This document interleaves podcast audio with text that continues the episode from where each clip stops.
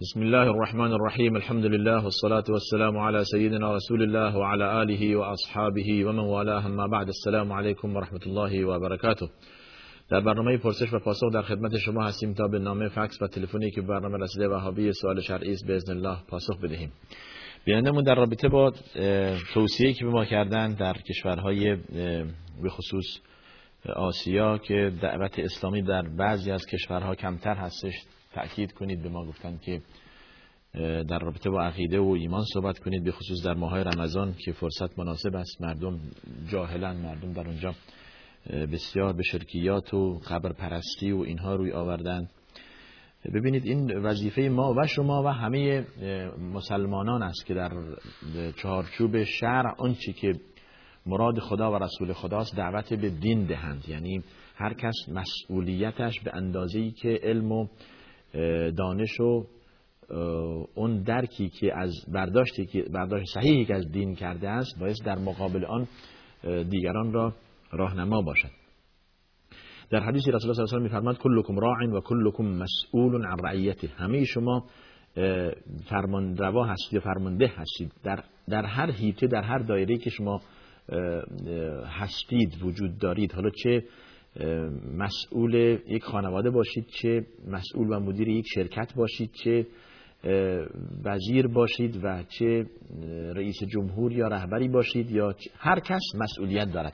پس بنابراین هر کس در حیطه این مسئولیت باید که کوشا باشد و به خصوص در رابطه با دعوت اسلامی برادر مسلمان خود را راهنما باشد و ناصح باشد. مسئله رساندن دین وظیفه یک فرد و دو فرد و ده فرد نیست و اختصاص به کسی ندارد که از دیگری ساقط بشود. هر کس باید دین را به نحوی که بلد هست به دیگری یاد بدهد. به خصوص مسئله عقیده که شما روش تاکید کردید. اولا عقیده را باز خوب یاد گرفت. خداشناسی را خوب یاد گرفت. توحید را خوب یاد گرفت. فهمید که توحید یعنی چی؟ شرک یعنی چی؟ که به توحید روی آورد و از شرک فرار کرد و بیزار بود. و این مسائل همیشه در چهارچوب قرآن و حدیث رسول الله صلی الله علیه و گنجیده است. باید که دنبال قرآن رفت دنبال تفسیر رفت دنبال حدیث رفت حدیث صحیح. در جلسه علما شرکت کرد پرسید پرسید از اهل علم. در بیش از چند آیه در قرآن به خصوص در سوره انبیا فاسالوا اهل الذکر ان کنتم لا تعلمون. خدا دستور می‌دهد که بپرسید از اهل ذکر. از علما بپرسید کسانی که متخصصن در رابطه بلد هستن. شما که بلد نیستید بپرسید یاد بگیرید. و سوال است و کنجکاوی است که انسان و بحث و گفتگو است که انسان را به نتیجه میرساند. و الا اگر بنا باشد من تو خونه کنجی خونه نشسته باشم یا دفتر خودم ساکت هزار انتقاد هزار سوالم دارم کسی نیست ازش بپرسم یا روم نمیشه یا به یک نحوه بالاخره اون تکبر و کبریا و عظمت من گنجایش نمیده یا یا اون تحمل ندارم که از کسی زیر دست خودم هستش و از اهل علم و دانش و قرآن و حدیث هست بپرسم. این در جهلی در جهلی همیشه باقی خواهم موند که متاسفانه بیشتر افرادی که انتقاد از دین دارند همین اشیا باعث شده که نتونن به حقیقت برسن. جهل جهل و نادانی. حالا این نادانی اسبابش مختلفه. عرض کردم یا تکبر و خودخواهی است یا شرم و حیاست یا یک علت مختلفی دارد که ایشون از این جهالت بیرون نیامدند. پس بنابراین تاکید روی مسائل عقدی یا روی مسائل توحید و یکتاپرستی ضروری است برای همگان. شما توجه فرمایید. 25 پیامبر نامش در قرآن ذکر شده و ممکنه هزارها پیامبر هم باشن که نامش در قرآن ذکر نشده. چون که خدا میفرماید به خطاب به رسول الله صلی الله علیه و منهم من قصصنا علیک و منهم من لم نقصصهم علیک. بعضی از پیامبران داستانهای آنها را براتون بازگو کرده ایم و بعضی ها نه. و همه اینها حالا شاهد این حرف من اینه که تمام اینها به اتفاق بدون اختلاف دعوتشون در مسئله توحید و یکتاپرستی یکی بود. برای یک هدف آمده بودن برای اصلاح و راهنمایی مردم و پیام رساندن آنچه که ضروری است به آن توجه کنند و به آن چنگ بزنند که همانا توحید و یکتاپرستی باشد.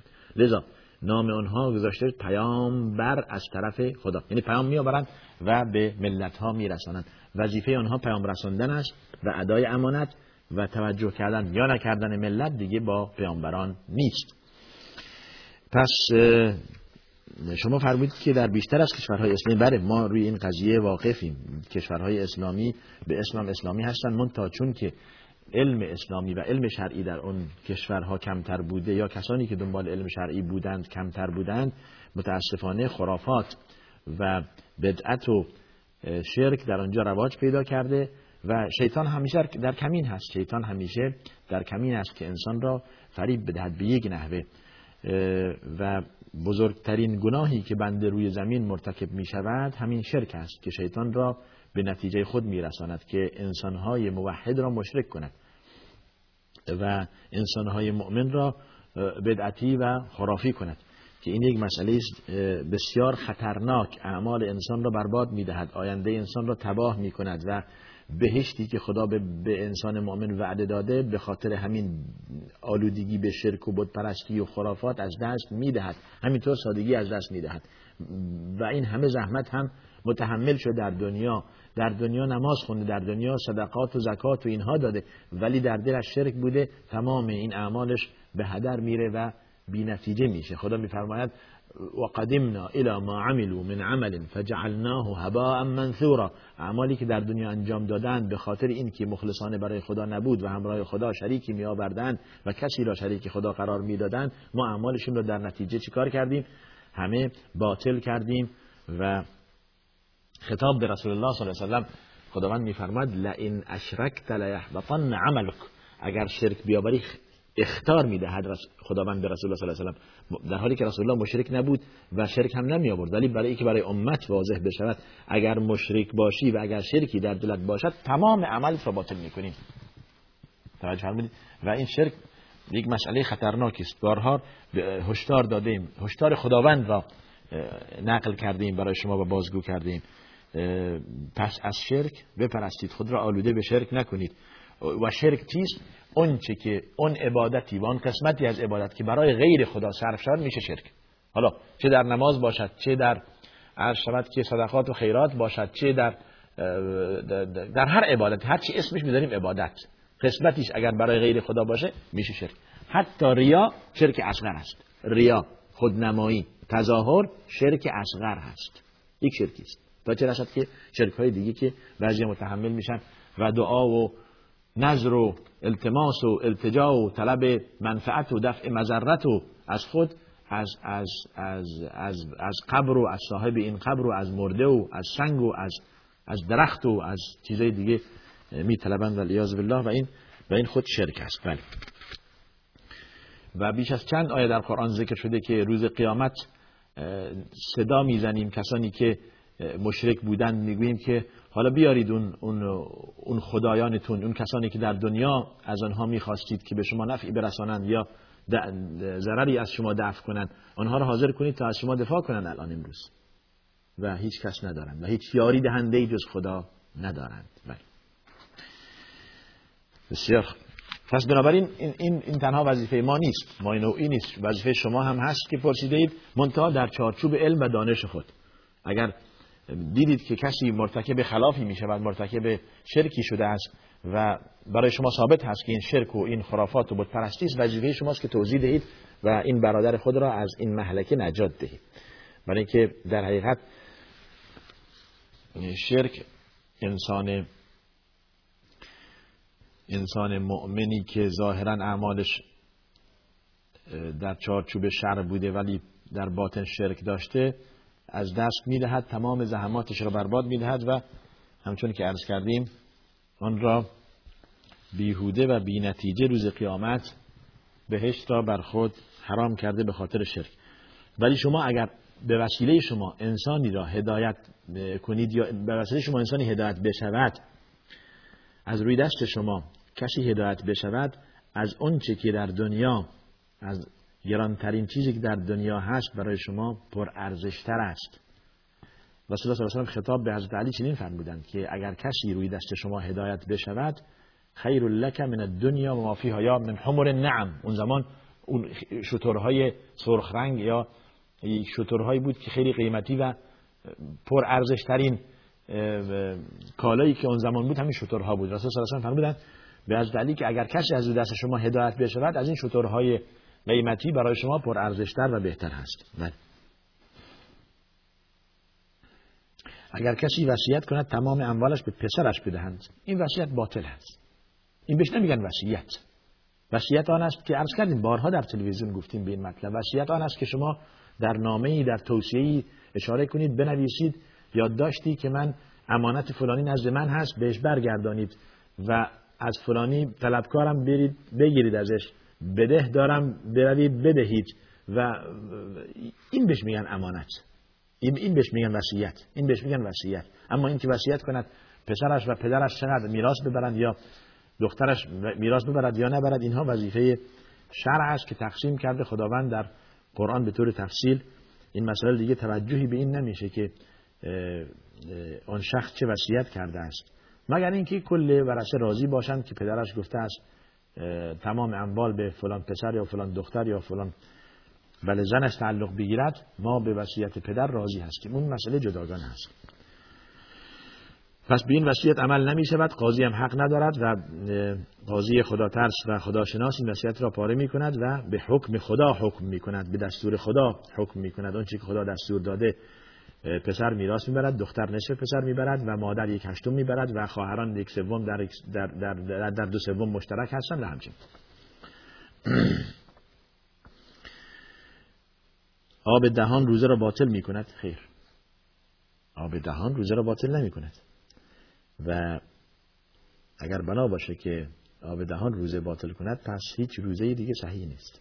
اون چه روزه را باطل می کند که از بیرون وارد دهان شما بشود. به طور عمد. به طور عمد. حتی استفراغ و برگرداندن روزه را باطل نمی‌کنه. مگر اینکه عمد باشد. عمد یعنی شما انگشت رو به گلو فرو برید و به طور عمد برگردانید. اون زمان روزه باطل میشه. و که شما در اثر مسمومیت یا در اثر بالاخره مرضی که دارید برگردانید. باطل نمی و همچنین گفته اید که تزدیق آمپول تزدیق آمپول صحیح است که روزه را باطل نمی‌کنه. مگر اینکه آمپول های حالا انرژیزا باشد یا مغذی باشد مثلا مثل سرم باشد و مثل چیزای دیگه باشد روزه را باطل ولی یک توصیه من اینجا دارم می‌کنم. کسی که مریض هست احتیاج نداره دیگه این همه دردسر رو این طرف و اون طرف. و اون که مریض هست خداوند بهش اجازه داده که افتار کنه روزه خود را بخورد و چی؟ و بعد از رمضان قضای آن برود. قضای روزه واجب است. یا حتی کسی که قضای روزه هم نمی‌تواند. یعنی یک مرض مزمینی دارد. همیشه مهمان آن است این مرض. این دیگه نمی‌تونه هرگز حالا ناراحتی اسنا عشر دارد یا اینکه از شاید مرض دیگری دارد که باید بخورد و بیاشامد. ناراحتی کلیوی دارد یک کلیه دارد. مرتب دیالیز میشه یا چیزای دیگه ولی یاذ بالله این مرض ها دیگه عذری است برای اینکه همچون که در آیه میفرماید کسی که مریض باشد یا مسافر باشد فعدت من ایام اخر بعد از اینکه از سفر برگشت یا بعد از اینکه بهبودی کامل یافت روزه برد. حالا روزه زمانی است که انسان سالم و تندرست باشد. زمانی که دیگه احساس کرد که مریض هست اسلام بهش اجازه داده که افتار کند روزه خود را بخورد و بعد از رمضان قضای روزه خود برود. یا اینکه اگر قضا نمی رود یا نمی تواند باز هم قضاش برود همچون که عرض کردیم مرض مزمن دارد. به ازای هر روزی که افتار کرده یک فقیری را قضا بدهد. یک فقیری را قضا بدهد. مثلا سی روز رمضان. حالا اگه می‌خواهید تبدیل به پول کنید که بعضی هم تبدیل به پول می‌کنن و در جمعیه های خیریه تحویل میدن سی ضربه در پانزده می‌کنن میشه 450 پانزده در همین غذای یک فقیر میشه پانزده در غذای وسط. توجه فرمودید؟ بله. و همچنین. بسیار خوب. یا اینکه فقیر را سی فقیر را دعوت می‌کنید همچون که در روایت داریم انس بن مالک این کار را کرد. سی فقیر را دعوت می‌کنید و غذا براش میپزید و بهشون می‌دهید یا توضیح می‌کنید و بالاخره کفاره روزه شما همان اطعام مسکین هستش. گفتید هم بستر شدن در روز رمضان حرام هست. حرام هست کسی که این کار را انجام بدهد. و گناه کبیره هست. و جرم آن هم سنگین هست اگر شما توجه کرده باشید به این حدیث که شخصی آمد نزد رسول الله صلی الله علیه و فرمود که هلاک شدم. رسول الله فرمودن که عرض کرد هلاک شدم. رسول الله فرمودن که چیکار کردی؟ عرض کردن که هم بستر شدم با با خانمم. خب کفارش بدین. کفارش چیست؟ آزاد کردن برده است یا دو ماه روزه پی در پی؟ نه پول داره که برده آزاد کنه نه هم جون داره که دو ماه روزه پی در پی بره. در روایت دیگه اومده میگه گفت که همین روزه بود که اینطور بر سر من در آورد. یعنی اینطور باعث شد که من بله. این این این اشتباه را مرتکب بشم. یعنی نمی‌تونه. و نهایتا رسول فرمودن که اگر نمی‌توانید شما شصت فقیر را غذا بدهید عرض کردن از کجا بیاورم یا از خودش فقیره. خودش فقیر بود. در این در این حیث بیس بود که ظرفی پر از خرما برای رسول صلی الله علیه و آوردند. فرمود که این را ببرید و برای اهل محله اهل محله خود توضیح کنید. عرض کردند یا رسول الله صلی الله علیه و در شهر مدینه همه جاش اگه بگردی از من فقیرتر پیدا نمی کنید. فرمودن پس خودت و خانوادت بخور. مهم اینه حالا استشهاد ما یا این که نقطه شاهد اونه که شما این عمل را که نشنجیده انجام داده اید جرمش این همه سنگینی می‌کنه. یعنی از از دو ماه روزه پی در پی و شصت فقیر غذا دادن و اینها گرفته که برای کسی که نتواند شما میگید خیلی خوب اگر بنا باشد چنین چنین حکمی بشود که خیلی ساده هست ما فقیر زمانی که زمانی درست است شما شصت فقیر غذا بدهید به عنوان کفاره که روزه دو ماه پی در پی نتوانید بروید. به خاطر یک لحظه تحمل نکردید. بله. و این معصیت است و جایز نیست. اما در شب رمضان اشکالی نداره و عادی است.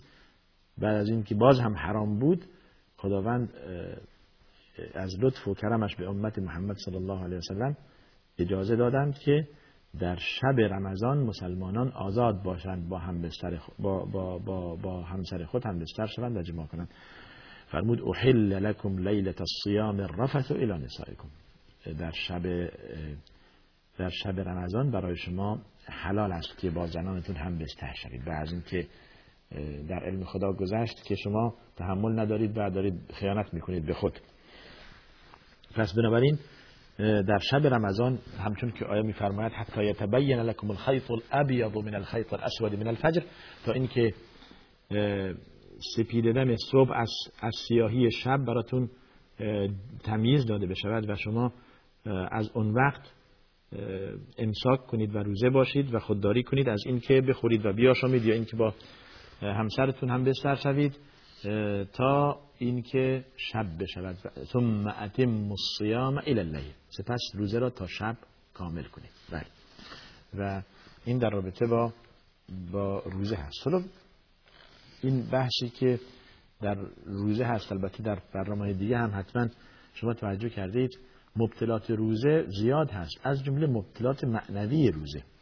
یعنی بعض وقت میشه که شما اینطور می که روزه هستید فقط نمی‌خورید و نمی آشامید ولی در بقیه اعضا یا بقیه صفتهای زمیمه شما مثل قبل از رمضان فعال هست.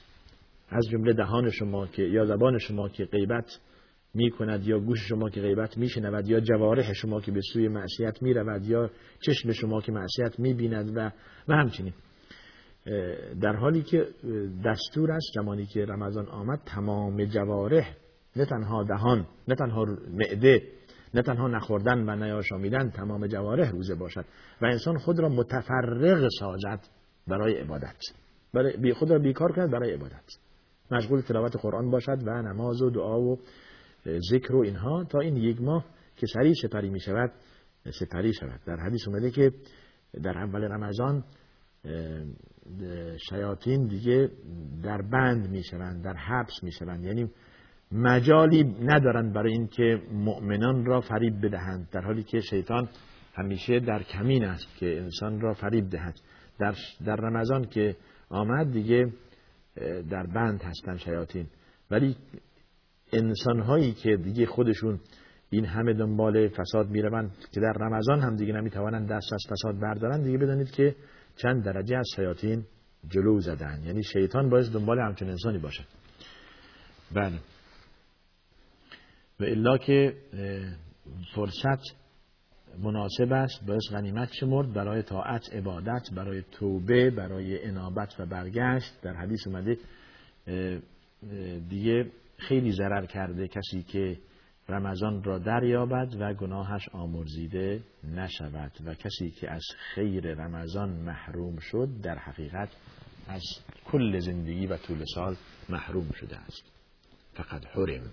از همه چیز محروم شده. باعث که از این ایام رمضان استفاده صحیح کرد. بسیار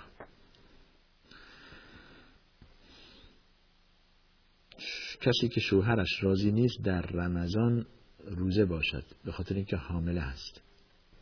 ببینید در مسئله ادای فرائض کسی دیگه نمی‌تونه دخالت کنه. فرائض ارز کردم. ادای فرائض که وظیفه هست. شما خود بنگرید که حامله هستید روزه براتون یا برای جنینتون ضرر دارد که نمی‌توانید بالاخره تحمل کنید. اگر چنین است که همون آیه که عرض کردیم براتون مناسب هست. یعنی شما افتار کنید و بعد از رمضان قضای رمضان بروید. حالا به اضافه کفاری هم که در مذهب شافعی ذکر کردن چون که برای جنینتون هست. و اما شوهرتون راضی نیست. شوهر رضایت و عدم رضایتش فقط می‌تونی در مسائل در روزه سنت باشد. توجه فرمودید؟ یعنی حتی روزه سنت خانم ها می‌خوان روزه باشن در روز دوشنبه و پنجشنبه و غیر از رمضان علما میفرمان که باید اجازه از شوهر بگیرن آیا اجازه هست روزه باشن یا برای اینکه خب زن ضعیف میشه و, و و تحمل آن را ندارد. و خب در اینجا بدن زن و خود زن همه چیز باز در اختیار شوهر باشد که شوهر اجازه بدهد. این اما در فرائض دیگه این مسئله شرط نیست که شما از شوهر اجازه بگیرید وظیفه همه هست. وظیفه شوهر است که روزه باشد. وظیفه زن هست روزه باشد. وظیفه پسر و دختر است روزه باشد. وظیفه همگان هست. مگر اینکه عذری باشد. حالا این خود شما می توانید که تمییز بدهید که واقعا عذر هست یا نیست. توانایی را دارید یا ندارید. بله. اگر توانایی روزه دارید روزه باشید. و اگر توانایی روزه ندارید افطار کنید. بعد از بعد از رمضان بله. قضای آن روزه بروید. اگر دختری تنها باشد آیا جایز است برای ادامه تحصیل در کشور دیگری برود در دانشگاه ثبت نام کند ببینید این مسئله همه می‌دانند که آخه چرا رسول صلی الله علیه و نه کرده یا چرا اسلام نه کرده که زن بدون محرم بیرون برود یا مسافتی مثلا یک روز یک شب یا سه روز شب بپیماید؟ برای اینکه معمولا خب زن ضعیف هست و دچار گرفتاری می شود کیست که از این دفاع کند؟ باید محرم همراه داشته باشد. حتی در سفر حج. حج عبادت است عمره عبادت است. اما زمانی که محرم همراه این زن یا دختر نباشد جایز نیست که به حج عمره برود. پس بنابراین زمانی که در اونجا جایز نیست از باب اولا اینجا هم جایز نمی‌تونه باشه. زمانی که محرم همراهش نباشد. مگر اینکه در جایی باشد. مطمئن شما مطمئن باشید که در محرم آن را می‌برد و تحویل یک دانشگاه یا یک مؤسسه علمی می‌دهد که در آنجا خوابگاه دارد و در آنجا تمام شؤونات اسلامی رعایت می شود و در آنجا اختلاط بین دختر و پسر نیست. در آنجا موادی که تدریس میشه اسلامی است. در آنجا یعنی دختر را به دست خود به محلکه نمیاندازید به معنی دیگر. یعنی نرفتید دختران خود را با دست خود تحویل گرگ بدهید و تحویل افرادی که از ما سو استفاده ببرند. اگر این اینطور باشد میشه یک مبرری یا میشه یک بهانه‌ای برای جواز این باشد برای درست بودن این این قضیه. که دختر شما در کشور دیگر تحویل یک مؤسسه‌ای کاملا مطمئن که برای ادامه تحصیل ایشون دوران دانشگاه خود را سپری. ولی زمانی که خب محرم همراهش نیست و در اونجا هم اختلاط هست و بدیهی است که این مسئله برای همگان واضح است. زمانی که دختر و پسر با هم دیگه نشستند و مذاکره کردند و خوندن و گفتن و خندیدن و اینها دیگه روابط روابط نامشروع شروع می شود و این است که اسلام ما را نهی کرده از مقدماتی که نهایتا ما را به معصیت می اندازد میفرماد ولا تقربوا الزنا زنا نزدیک نشوید. در که نهایتا منجر به این میشه حالا شما میگید این حرف خیلی قدیمی است و الان دنیا پیشرفت کرده و دیگه همه ما به این که بغل دستش نشسته به به این که مثل خواهرشه بهش نگاه می‌کنه و اصلا این حرفا دیگه معنی نداره. نه نه نه. این فریب دادن به خود هست. توجه بدید ببین همیشه به این مسئله باز خوب توجه. اسلام هیچ چیزی بیهوده حرام نمی کند یا به معنی دیگر خداوند سبحانه و تعالی الله سبحانه و تعالی خیلی کرمش وسیع هست که قابل تصور نیست. برای ما برای بشر و به خصوص برای امت محمد صلی الله علیه و خیلی امتیازاتی قائل است اسلام و خداوند خیلی چیزها به ما داده. اگر درست بود اجازه می‌داد که ما با دختر نامحرم با زن نامحرم بنشینیم و خلوت کنیم و مسافرت برویم و درس بخوانیم و دوش بودیش هم دیگه کار کنیم و تا آخر.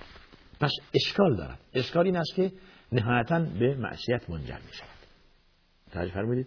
برای حفظ انصاب برای حفظ اخلاق برای حفظ روابط اجتماعی و عمومی این مسئله حرام شده است. حالا شما بگید من خیر من دوش به دوش یک خانم در یک جا با هم در یک در یک دفتر در یک جا کار می‌کنیم و اشکال نداره و با هم میشینیم و می‌خوریم و بلند میشیم و میاییم و نه. توجه فرمودید؟ و حدیثی که رسول الله صلی هر زمان مردی با زنی به خلوت رفتن سومی این دو میشه شیطان. سومی این دو نفر شیطانن. دیگه این حرفا برای همه واضح هست. خیلی ساده و قابل درک هست. منتها از حقیقت فرار کردن و شانه را از زیر حقیقت خالی کردن میشه که ما بهانه بیاریم و قبول نکنیم و نه اینها دیگه امروزه دنیا فرق کرده ما پیشرفت کردیم و ما متمدنیم و این حرفا یعنی چی؟ و خب بفهم نتیجهش همین میشه که از زن سوء استفاده بشود از حرکات زن از اعضای زن از صدای زن از شکل زن مثل که دارن انجام میدن دیگه. الان در شبکه های ماهواره‌ای در تلویزیون ها در جای دیگه برای تبلیغات. زن را یک کالای خیلی سبکی حساب کردن که از اعضای بدنش استفاده میشه. از صداش از شکلش از از دستش از پاش از تمام اینها از لباسش. می‌خوان تبلیغ برای سیمان و آهن کنن مثلا. برای آهن و سیمان. زن میانن تبلیغ کنه. برای لاستیک اتومبیل دست زن میارن روش می‌کشن که از سوی استفاده کردن از زن هست. و همچنین زن در اسلام مقام و منصب بالایی دارد. زن در اسلام مثل گوهری است در صدف. اسلام ازش مواظبت کرده بهش حق داده بهش ظلم نکرده. دیگران هم که به زن ظلم می‌کنن.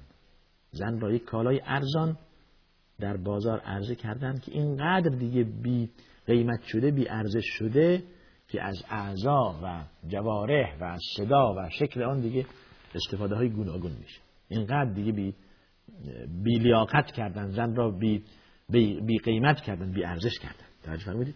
پس این در حقیقت مسافرت یا رفتن زن در جایی که محرم نداشته باشد بالاخره ازش سوء استفاده می شود و باید مواظب بود. و باید مواظب بود. در این همه احادیث و این همه قرآن.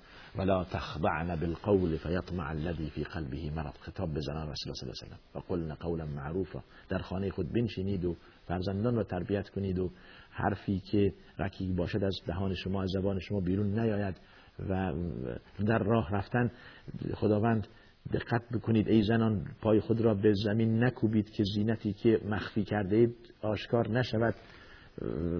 زینت خود را فقط برای شوهرتون ابراز کنید تو ظاهر کنید برای دیگران دیگه نه. بپوشانید خود را ستر کنید.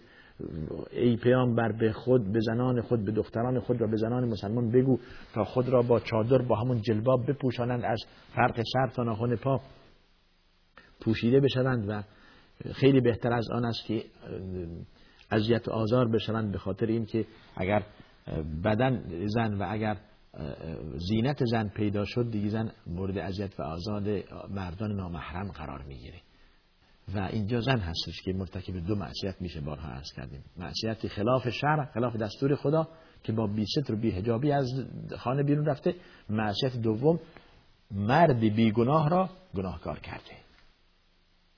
چون اگر این زن با این کیفیت از خانه بیرون نمی آمد مرد بدبخت هم هرگز مرتکب این معصیت نمیشه. درسته که اون گناه خودش خودش داره ولی باعث گناه این مرد این زن شده بسیار خوب. بگذاریم از این مطلب. واضح هست برای همگان روش. پس بنابراین جایز نیست اگر که بدون محرم باشد و در جای مطمئن نباشد. و فسادها که میشه الان به خاطر بی است به خاطر بی توجهی والدین هستش به نسبت به دختران به یا یا یا یا اون شوهر نسبت به به خانمش اگر توجه بود تربیت بود کجا می روید کجا می آیید با کی رفت آمد دارید چه لباسی باید بپوشید این حرام است این حلال است دیگه دیگه فساد نمی‌شد فتنه نمی‌شد. فتنه و فسادی که الان هست به خاطر بیتوجهی والدین نسبت به دخترانشون هست و به خاطر بیتوجهی شوهران نسبت به خانمهایشون. بله. گفتید نماز دوها و اشراق یکیست؟ بله. همه یکیست. حالا اگر که در در در در ظاهر فرق لغوی دارد یا اینکه اون دوها یا اشراق مینا همه یکیست وقتش از بعد از طلوع آفتاب یک ساعت ببخشید ده دقیقه بعد از طلوع آفتاب تا قبل از زوال آفتاب تا قبل از ظهر به نیم ساعت چیز حدود نیم ساعت یا کمتر. وقت نماز دوها یا اشراق هستش که شما دو رکعت یا چهار رکعت بخوانید هرچی که میسر شد. و بسیار پر ارزش و با اجر هست بله. گفتید اگر که نماز شب بلند نشدیم عادت داریم. اگر که در اصل این است که انسان مؤمن زمانی که میخوابد به این قصد که بلند بشود نماز شب بخواند بعدا فجر یا صبح داخل شود سنت صبح بخواند و بعد نماز صبح بخواند. اگر مرد است در جماعت و اگر خانم هست در خانه خود بخواند و حالا دیگه به کارهای خود برسد. و اگر انسان ترسید که به خواب بیفتد بعد از نماز عشا دو نماز که خون نماز وترش را میخوارد و میخوابد. در اگر که انسان بترسد به خواب بیفتد حالا به به علتهای گوناگون یا خستگی یا اینکه کمخوابی یا اینکه وقت تنگ شب شبهای کوتاه انسان دیگه نماز شب را با, با خواندن یک رکعت وتر میبندد. ختم و پایان میبخشد نمازهای شب را. و اگر عادت دارد که و می‌داند که بیدار می‌شود نماز شب را به تاخیر نماز وتر را به تاخیر میاندازد بعد از اینکه دو یا چهار یا شش یا هشت رکعت خون نماز وتر می‌خواند. بسیار خوب. کسی که عادت دارد دقت کند که این این هبه و این هدیه الهی که شامل شده از دست ندهد. مثل رسول الله صلی فرمودن مثل اون شخصی که نماز شب می‌خوند و از دست داد نباشید. یعنی به عنوان گله. کسی که شب نماز می‌خواند دقت کند که روی این عادت حسنه همیشه پاورجا باشد. البته برای اجر زیاد هست. ببینید هرگز کسی نگفته اگر شما امشب نماز شب خوندید فردا شب ازتون فوت شد دیگه معصیت دارید. معصیت ندارید. ببینید میدان میدان سبقت گرفتن به اجر هست. به خصوص در این دنیا که بقایی برای انسان نیست. مدتی برای بود و ماندن انسان دیگه نیست. دنیا سریع پیش میره. باید که در کارهای خیر هم با سرعت از, از همدیگه سبقت بجوید فاستبقوا الخیرات و سارعوا و ببینید سارعوا الى مغفرت من ربکم. سرعت 180 کیلومتر بالاتر از همدیگه سبقت بجوید در کار خیر. نگذارید. دیگری اگر می‌خواهد شما ازش سبقت بجوید و دیگه عمل امروز رو برای فردا نگذارید. می‌خواید کار خیلی انجام بدید سریع انجام بدید. می‌خواید صدقه بدهید بدهید. فردا پشیمان میشید. شیطان شما رو پشیمان می‌کند. در آیه اومده که شیطان شما را به فقر و به این چیزها میترساند. الشیطان یعدکم الفقر و یأمرکم بالفحشاء. والله یعدکم مغفرة منه و فضلا.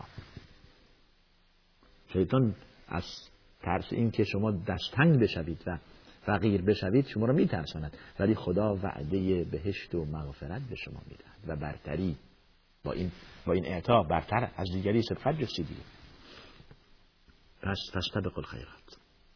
از در کارهای خیر از هم دیگه سبقت بجوید با سرعت خیلی شدید. همچون که دنیا با سرعت داره پیش میره شما هم با با سرعت کارهای عبادت و تقوایتون از دیگری سبقت بجوید نگذارید که عقب بیفتید.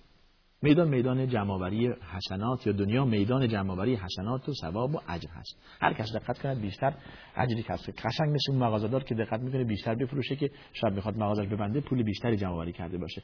شما هم زمانی که صف... ما همه زمانی که صحیفه اعمالمون می‌خوان دیگه ببندن از دنیا برویم رسیدمون تو آخرت ان خیلی زیاد باشه. بله. آمین. ببینید شوهرم به من می‌گوید ابرویت بردار زیرا ابروی من زخیم هست. اما من هرگز این کار نکردم.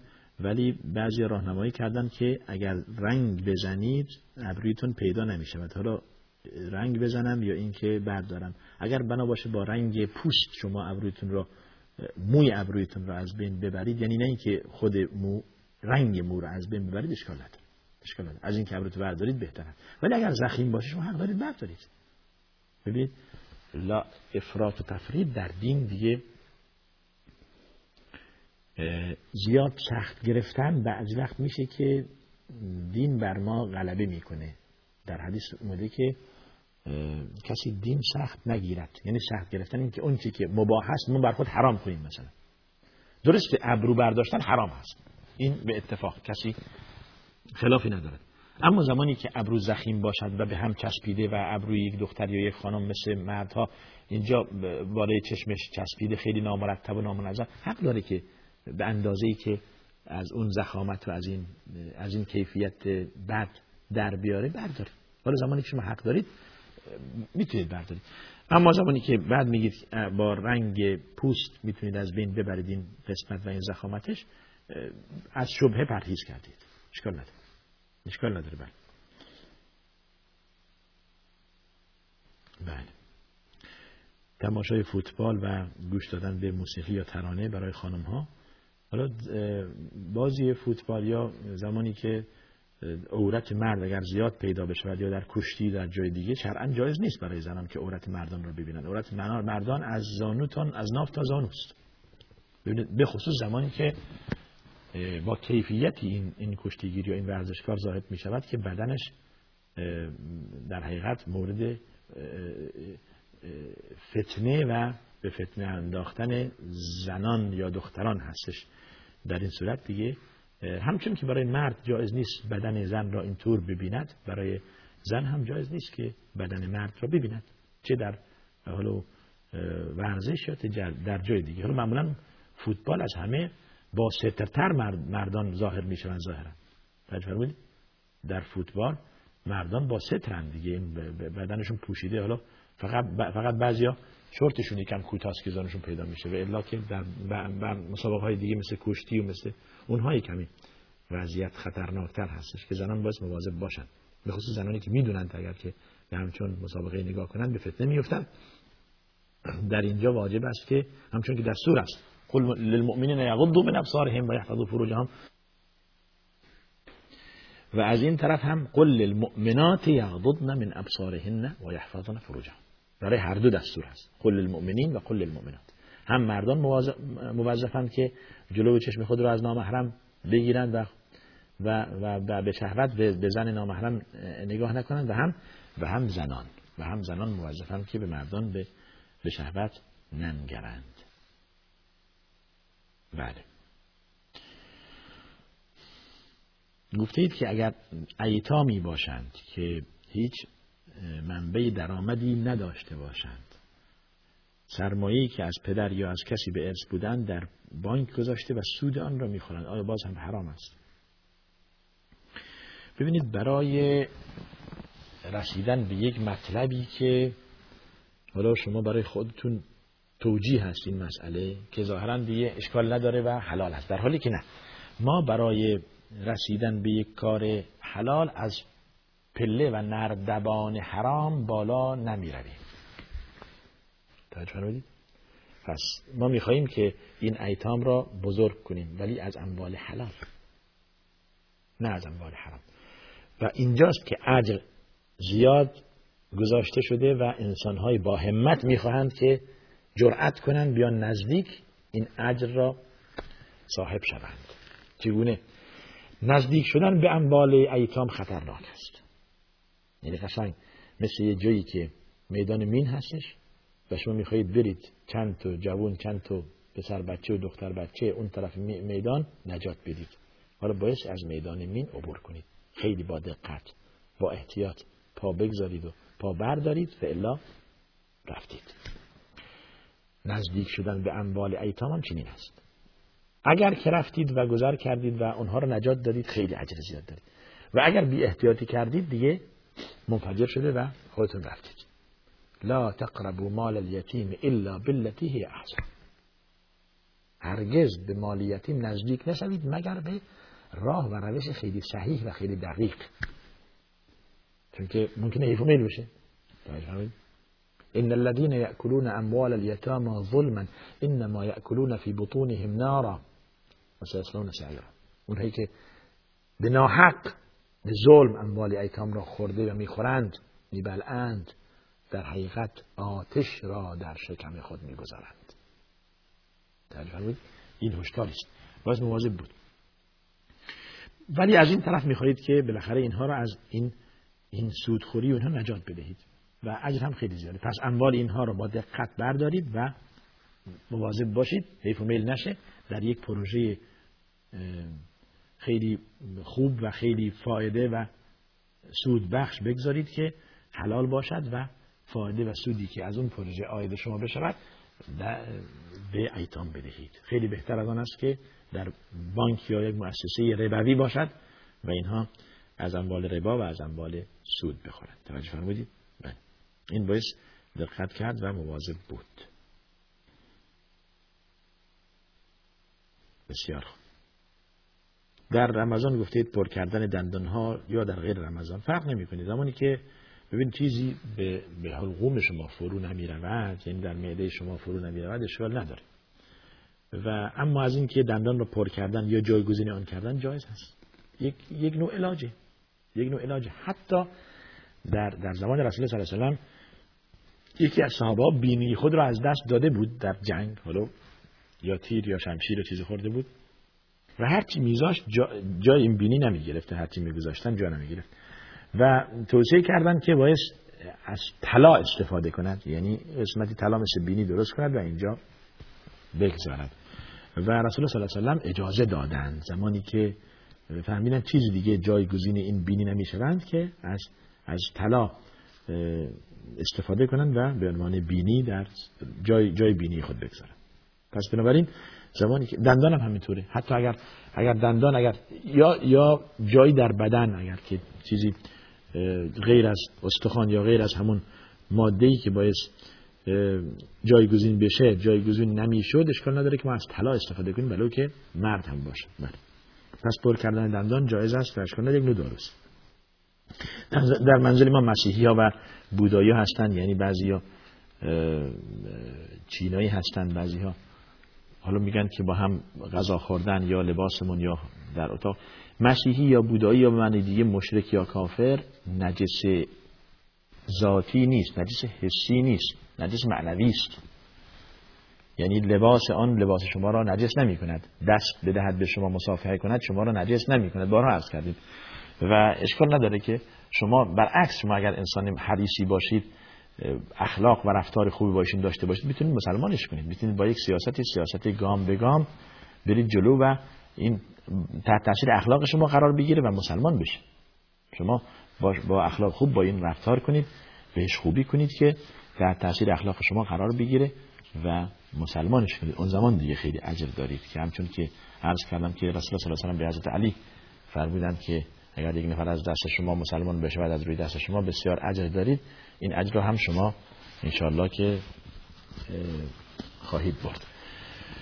نهایتا آدرس برنامه ما تلویزیون شارجه صندوق پستی 111 فکس 566 99 99 و تلفن پیامگیر ما که هم 24 ساعته در خدمت شماست 50 11 235 تا دیدار دیگر شما را به خدا می سپارم و آخر دعوانا الحمد لله رب العالمین.